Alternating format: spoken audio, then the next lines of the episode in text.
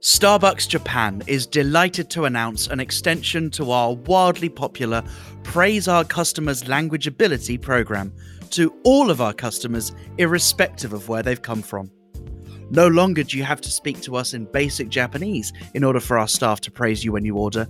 You can now order in any language and our staff will pretend to be impressed. Bonjour, un café s'il vous plaît. Eh, français godiose.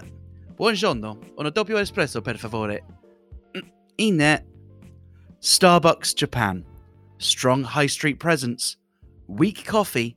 Faint praise. Hello, Brian, and welcome back to Japan by River Cruise. I'm Bobby Judo. And I'm Ali Horn. And joining us this week is Joy J.J. Walsh, sustainable travel consultant, strong supporter of the movement to eliminate fossil fuels in boating, and the host of Seeking Sustainability Live, on which she interviews good people doing great things in Japan. Joy, thanks for joining us. Thanks so much for having me, guys. On this week's show, Japan wants to reopen to tourists and return to normalcy ahead of the Olympics. But Joy will help us look at some of the consequences of, quote, normal tourism in Japan. And no, Brian, we are not talking about that time you got drugged in Roppongi.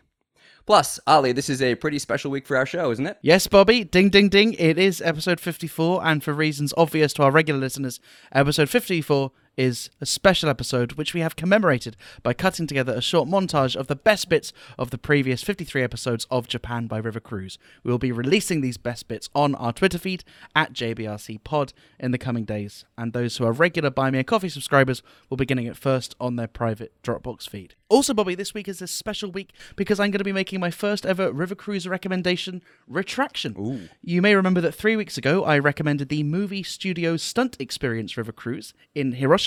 But I actually found out that this is actually just a PR damage mitigation exercise from the firm, who have experienced 3 major accidents in the last month, and the stills of the wreckage, which I described in positive terms, should in fact have been taken at face value, and I offer my unreserved apologies. Also, we've got a story JJ will enjoy. When the Uraga River ran dry in the late 80s, a local commune repurposed river cruise boats to build a small farming town in the riverbed. We'll take a look at how they're holding up these days now that recent construction has diverted water back into the river. That's in the second half of the show, but first, Soap Talk.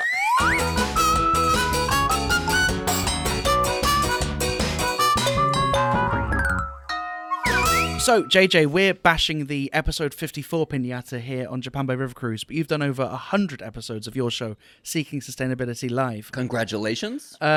How do you get such good guests, and can we have introductions to the best ones, please? Of course you can. And please use the list. The more talking, the better. I'm amazed that I made it to 100 episodes, to be honest. And I just started by asking friends, and then they suggested other people. And then I asked the audience, do you have any suggestions? Got some more amazing people. We should not do that. We should not ask our audience. Basically, my net is wide because I can talk about sustainability with basically any topic. So the idea was to focus on things that are good for Japanese society in terms of culture and heritage and environment, and then bring in those concepts no matter what we're talking about. I noticed you said you can talk about sustainability with any topic. So yes. Joy, sustainable pachinko, go. Oh, should be outside because of coronavirus. You should only have reusable balls, which I think they have already. You should have noise dampening earphones so that people don't damage their ears. You should make history lessons extra bonus points as you're playing. I've got some additions. We can, rather than using recyclable balls, we could just use something like cod roe and make it edible. And we can turn the smoke from all of the smoking into some kind of wind-based energy. Oh, yeah, if it works. Great idea. I never said anything about it working. So of all the guests which have been in your wide net, which have been the best catch? I love all the guests. I love all the episodes. Oh, come on. It's true. But I take something useful and something inspiring for myself from all of them. So it's very personal and very selfish. But when I look at what are the most popular videos, I'm always really impressed. People are very interested in Japanese culture, of course. Our audience is in the US and Europe, as well as in Japan. But for the audio versions, our biggest audience is in India.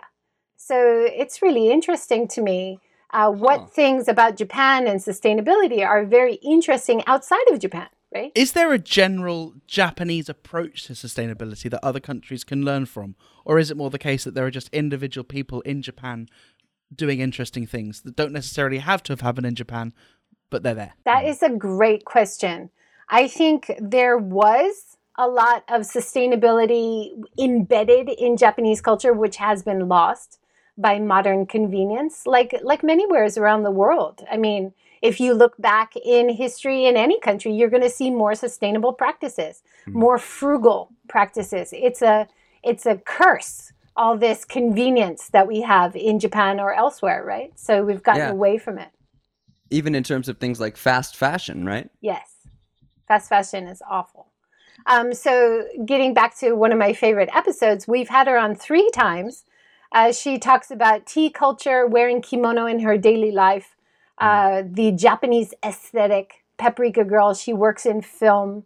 What an interesting person. And she has a wonderful way of crossing the bridge between really difficult to understand Japanese culture concepts and explaining it in easy English. So that's been some of our most popular episodes. If she came on our show, she wouldn't need to cross the bridge. We could offer her a complimentary ferry crossing. She'd like that, I'm sure.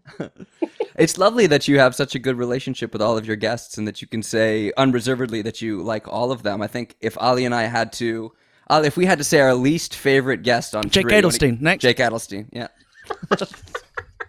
So just before we move on, I do regret suggesting that I wouldn't ask the listeners for any advice on guests, because there is actually some advice I want this week, which is I've got a genuine moral dilemma. Those that have followed my saga know that over the last few months I've moved from apartment to apartment in Malaysia while I'm quote-unquote stranded, but actually really enjoying it here. And I've now moved into a house share with a nice Belgian guy and what I presume to be a nice Japanese guy. When I met this Japanese guy, originally he wasn't that friendly, didn't really say hello, so I said 1 or 2 bits of small talk. That was that. And then as the weeks have progressed, haven't really said anything more than a brief hello. Basically, the moment to introduce that I speak a bit of Japanese has passed. It came to a crunch 2 days ago when I bumped into this guy outside a gym. And he was like, oh, so you're a member of this gym? And I was like, hell no, but I want to try yoga. And he's like, why? I was like, oh, because I had a bad back, had a problem with my back, which is true. I had sciatica on my back last year, and I thought, I've got to get this better. And he went, oh, what was the problem with your back? And I said, sciatica. And he gave me that look, which I've given that look thousands of times in my life when someone's speaking to me in Japanese and I don't know the word, just like, oh. And then at that moment, I could have said the word for sciatica in Japanese, which I know, but I didn't. And I think that's it now, because if ever in the future I now reveal that I speak Japanese, he'll look back to that moment to go, why didn't he help me out? Why was he a dick? So basically, do I now just have to swear to secrecy for the next 3 months or however long I'm going to be living here that I speak the language?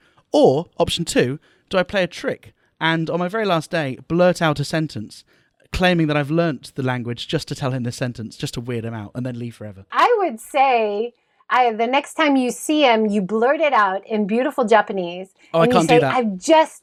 I've just been studying. Is it okay? My Japanese, I just started learning. There you go. Okay, so you're suggesting that even though I've got a good now 12 years of speaking Japanese experience, I pretend that I've done it in a week. He'll think I'm some kind of superhuman. Especially if what you say is, by the way, when we discussed last week, I meant to mention that I have bad sciatica, especially between the 3rd and 4th vertebrae on my spinal column. You just say all that in Japanese. I don't even know what he does. Maybe he's a chiropractor. Maybe this is my problem solved. Anyway, if you have any suggestions as to what I should do, that I'm literally willing to be guided by the Bryans. So email us in, japanbyrivercruise.com, hit the fax button, and let us know. Bobby, shall we take a look at the news?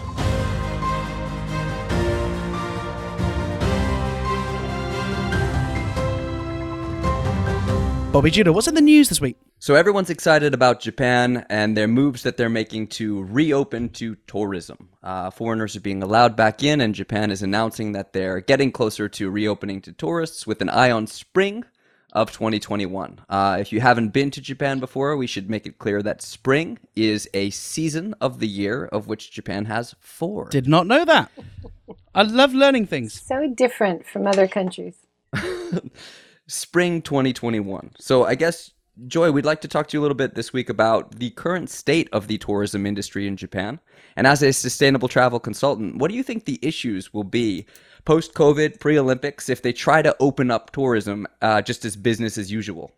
Well, it's huge, huge problem. And you can see that even though we're in the coronavirus and we're having difficulties in all areas with business, they're using the business as usual models, and it's creating more problems. So we need more sustainable tourism consultants in there to give them ideas, because recently we had this go-to campaign in Japan. Yep. I'm sorry, that's a bad idea. You should And you're going to give that advice for free.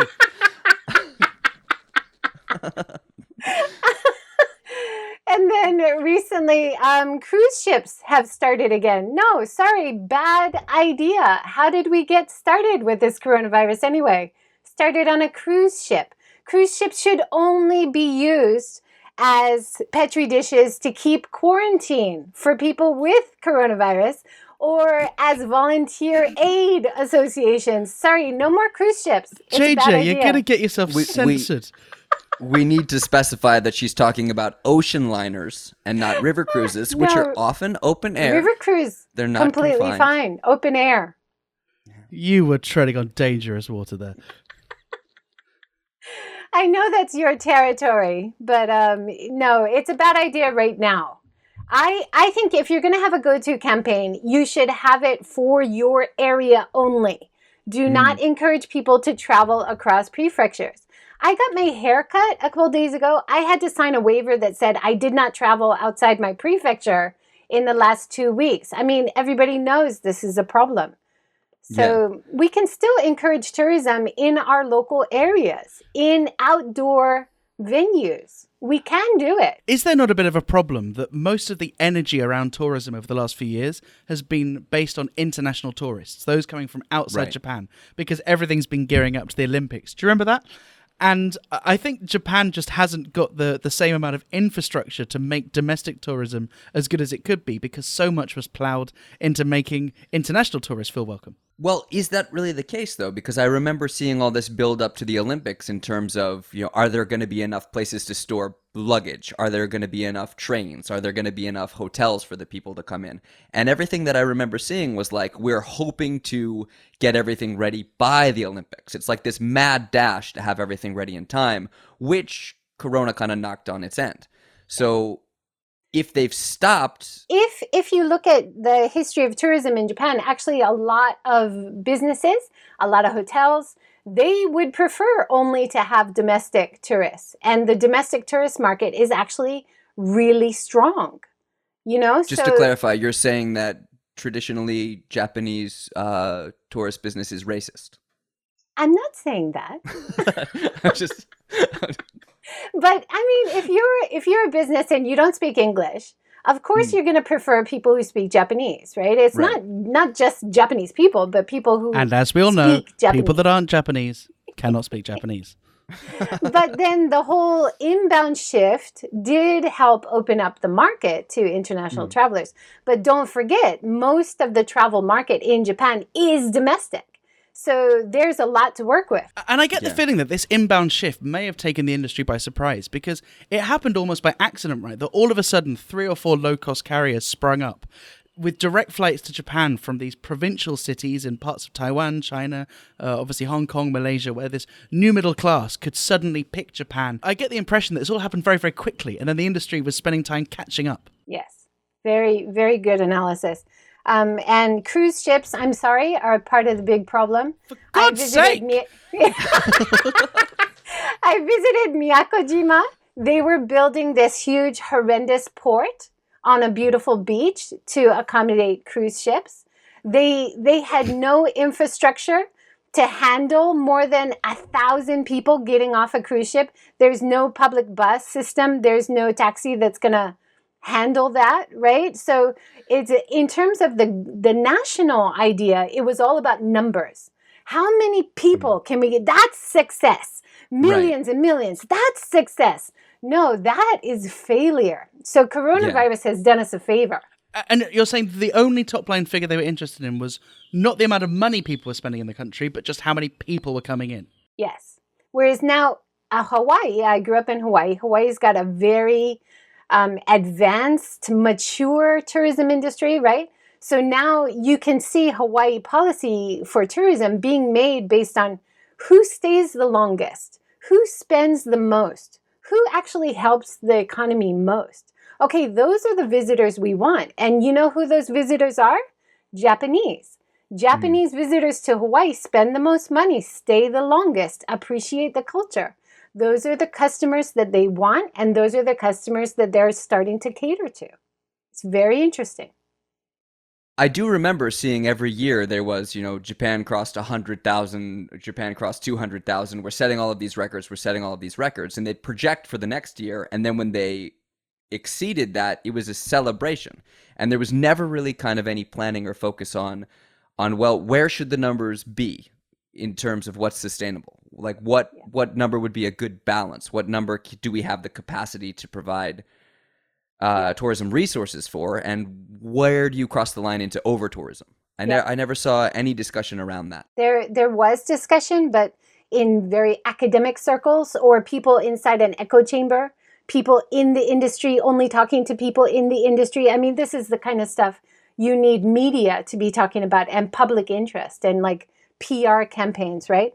I basically, a couple years ago, even before coronavirus, I was saying you have to stagger entry to all major attractions, especially Kyoto. Kyoto is bleeding local residents. They don't want to live there anymore. They have no value of daily life in Kyoto because of all the inbound tourists. Now I think they're enjoying it during coronavirus, a lot less busy, but businesses are suffering. What specifically has altered the quality of their life? You will be happy to know it's not about cruise ships this time.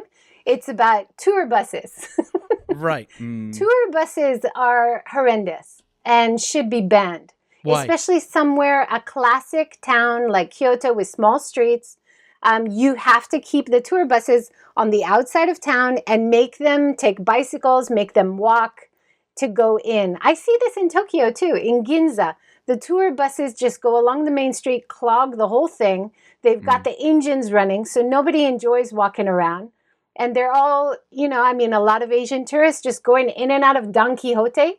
Sorry, no more tour buses. So is what you're saying that the Japanese policy should be the kind of tourists who are coming on these kind of budget package trips should be disincentivized from coming? I think what we should move forward in, which is very sustainable tourism, very good post-COVID, you should require people to stay at least 3 nights, no in and out of Japan in a night or two. Well, currently they're requiring that they stay 14 nights. Oh, yeah, that's right. They're in quarantine. Yeah, that's crazy, which is much better. Good for the hotel that they're at. But they're not supposed to leave the hotel. That's a whole new kettle of fish. So when you talk about sustainable, you're not actually just thinking about the environment. You're thinking about sustainable in terms of the town and the village and the people, where the tourism can continue. Yes. In sustainability, and I know the terms are always changing, but basically the fundamental 3 pillars, I'm going to get academic here, talk about sustainability is people, planet, and profits. Yes, profits, because if you don't make profits, you're not going to succeed. You're not going to last. It's the long-term view of what is good for quality of life for people, what is good for the environment. Of course, that connects with quality of life and what you can make money off of to continue, right? So it's not just about the environment, but that is a very common misperception for sure. You raised the point of having requirements for people coming in, you know, requirements for a minimum length of stay or things like that. One of the requirements that Japan is talking about in terms of reopening is having people obligated to use a tracing app where they download an app on their phones when they come into the country. And then every day that they're in the country, they self-report. You know, they enter in their body temperature, they enter in their health condition for the day. And that's one of the ways that they're talking about enacting anti-coronavirus measures.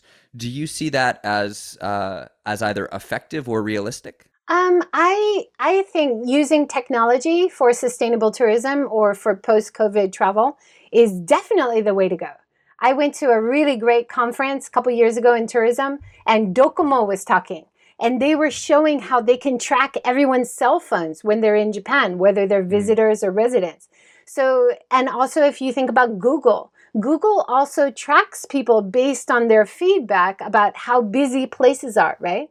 So if we use technology, like even somewhere like Kamakura, where you've got a great town, one street is super busy, maybe the next street's not busy. If our app tells us, avoid this one, it's too busy, go down the next one, you can have more space, better for after Corona. It's better for sustainable tourism because you're supporting more shops, not just keeping all the same busiest shops busy. Plus, we want to avoid crowds. You want to have a better experience. Maybe you want to go to a shrine at the not busy time so you can enjoy it. We have the technology. We just have to use it. We just have to have the will to use it. So is your view that there doesn't need to be much intervention by government, but rather just offer these kind of small incentives and little technological solutions on a case-by-case basis? I mean, I think there has to be government intervention. I personally think places like Kyoto that are overrun with tourists, they need to ban tour buses between 10 and 4 or whatever their peak times are. They cannot allow outside traffic. I mean, they're doing this in London, right? Like only local traffic can use the roads. That should be a rule in places like Kyoto. How do you see that affecting demand, though? Because there's a sense that these tourists from other Asian countries, from China, from Korea, I mean, nobody's telling them you have to ride a bus and go to Don Quixote. That's what they're coming here for. So how do you see this affecting demand or their desire to come? Well, that whole tour bus thing is very interesting because tour buses are often the most of money that is coming from these tickets is not in Japan. Most of the money that comes from the tickets is actually from the country of origin. And they sell these tour bus tickets. So there's so little value and so little benefit in terms of quality of life and economic benefit for the local destination. So tour buses, it's just bad idea. Sorry. Cruise ships, tour buses, not a fan. How do you change that? You have a parking area outside and they take the local public transit, like a monorail, or they walk, or they rent bicycles and use, you know, I think they would find it more enjoyable as well if they had more space. So I guess the idea is that somebody overseas says, I want to go to Japan, and they start looking into options and they say, here's a tour bus, it's cheap, it goes to the places I want to go, and they book it. But if the local destination said, nope, you can't do tour buses, you think those people are still going to find a way to come over and enjoy it a different way? What's really interesting, if you look at how department stores are doing now, how they're trying to tap into the cruise ship market, for example, there are department stores and malls in the middle of nowhere, but they have like an outlet mall, and they have a direct bus that comes from the cruise ship, and they can accommodate loads of people at the same time because they have a big facility, and local people also go and use it. I mean, there are options, there are innovation in this way. Bobby, it seems like your particular problem will just be solved by Don Quixote building shops in Korea and China. Speaking of environmental impact, I think it would just be a lot better if you took the products that were built in China and kept them in China. You wouldn't have to send them over here to Don Quixote. For Chinese tourists to go to Japan, pick them up and bring them back again. Yeah. I mean, that's a decent argument. Like, why are they coming? What is the appeal of Japan? And do we want visitors who are only coming for that reason? That's a huge reason to think about planning tourism better, right? So what's your ideal tourist? Ideal tourists are the French. At the moment, the French are awesome. You know why? They stay more than a month. They travel around Japan. They stay in each rural destination a long time. They're feeding into the local economy. They're interested in Japanese culture, history, and heritage. They love it here, and they are an ideal customer in terms of tourism. So you said they're spending time in rural areas and they feed into local economies. I noticed that you kind of have a focus on the idea that tourism should move more to local communities, rural areas in the future. Can you tell us a little bit about that? Sure, absolutely. No more Tokyo trips. I would love to see people landing in Fukuoka, going out to rural areas in Kyushu, as long as those communities are happy to have visitors and are set up in a way to accommodate them and have activities that people are interested in. I think we're going to see a lot more like the van life talk that we had with renting a van that has a bed in it as well to get out to camping areas. I think we've got so much potential there to move into rural tourism, for sure. But if you look at the demographic projections for Japan with the aging problem and the low birth rate problem, all of the projections say that these local areas are dying and that Japan's population itself is moving increasingly into city centers. And in 20 years, there are going to be towns that exist now that no longer exist. Or even worse, the same towns just full of French people. So this is where government incentives is really starting to have a good effect, right? Because of coronavirus, people are working from home anyway, right? So now the Tokyo government is incentivizing people to go settle in an Akiya in the middle of nowhere, and we will pay you. They're going to pay 1 million yen to people that move from Tokyo, keep their Tokyo job online, and move out to the countryside. And they're going to invest in infrastructure so there's better Wi-Fi and everything. That's a great idea. So in terms of international tourism, do you think there's an opportunity for the government to do that as well? You know, we'll pay part of your trip if you don't come to Tokyo, if you don't go to Kyoto. Great idea. If you go see the balloon festival in Saga, you know, we'll give you a subsidy. I think so. I think an easy way to do that is to stop international flights to Haneda, stop international flights to Kansai, and only have international flights to outside areas where it's easier, even Narita, easier to access the rural areas. I know it's not going to be popular. These are not popular ideas. So JJ, is the Olympics going to happen? This is the big question. Now, my very unpopular opinion right now is the Olympics are not going to happen. There's no way. The NBA has already said we're not sending any players.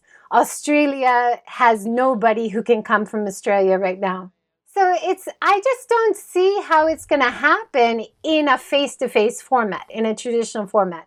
My idea is, why not have the Olympics online from every location around where the athletes are? And then you've got kind of destination appeal as well. They could show their local area, their local track, their home fans could go and watch. Make the Olympics an international online amazing sport event. I know it's never going to happen, but how great would that be? Why not take it one step further and just not do actual sport but computer games? Well, e-sports, isn't it? Or online gaming, that's huge. But instead of worrying about doping, all you're going to have to worry about is Photoshop. Well, first I was joking about making this a fully computer games focused Olympics, because I'm sure that does exist. But, you know, you're not the first person to raise that there are other ways that Japan could approach the Olympics. But it seems that every time one of these ideas is floated, the official response is along the lines of, yeah, but we really want to hold the Olympics, so should we just hold the Olympics?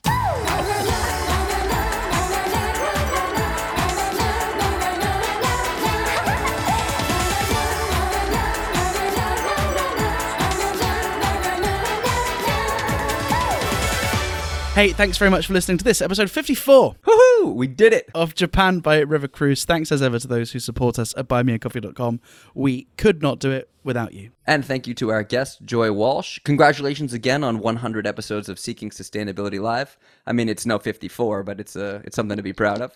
If people haven't checked out your show yet, can you recommend an episode to start? Sure. In terms of sustainable tourism, I would recommend Axel, who runs a company called Kokolo. And because there's no tourists now, they've started sending souvenir boxes from around the rural areas of Japan abroad. And I think that's great innovation, great transition during COVID. Very cool. Thanks again for being here. And thank you to everyone for listening. We'll see you next week.